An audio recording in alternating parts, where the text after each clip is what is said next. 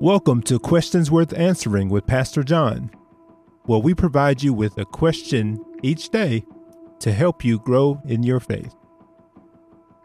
I teach at a local historically black college in the city I live in. As a graduate of two HBCUs, it's a deeply rewarding experience to be able to teach at one of these fine institutions.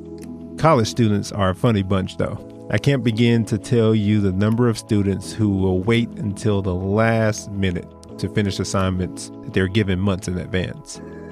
Ask any of them and any college student, and they can tell you about that 11th hour deadline. When staring down that deadline, I'm sure that the student wants to turn to the deadline and say, Can you just wait? You know, sometimes we tend to treat God like he has deadlines like he's a college student who owes us some work. It was A.W. Tozer who said, God never hurries, no deadlines against which he must work. To know this is to quiet our spirits and relax our nerves.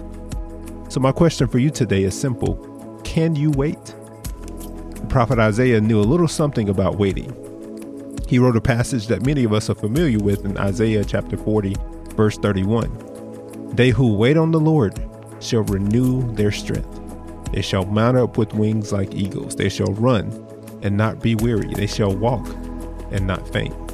To answer this question, can you wait? I think it's important to understand who Isaiah is writing to. He's writing to a people who are in captivity and exile. They're being held against their will in a foreign land. And what does God say to them? He says to them, Wait, because only then will you renew your strength. And look how God backs up this claim with himself. Earlier in verse number 28, he says, Have you not known? Have you not heard? The Lord is the everlasting God, the creator of the ends of the earth. He doesn't faint or grow weary.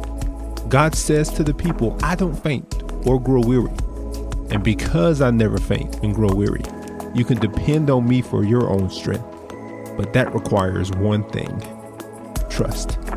Waiting for the Lord is trusting Him even when circumstances aren't the best. The Israelites were strangers in another land, and God still tells them to trust Him. What about you? How is God asking you to trust Him in this season? In other words, can you wait? Pray this prayer with me Lord, I know there are times when I've placed you on a deadline when you have required me to wait.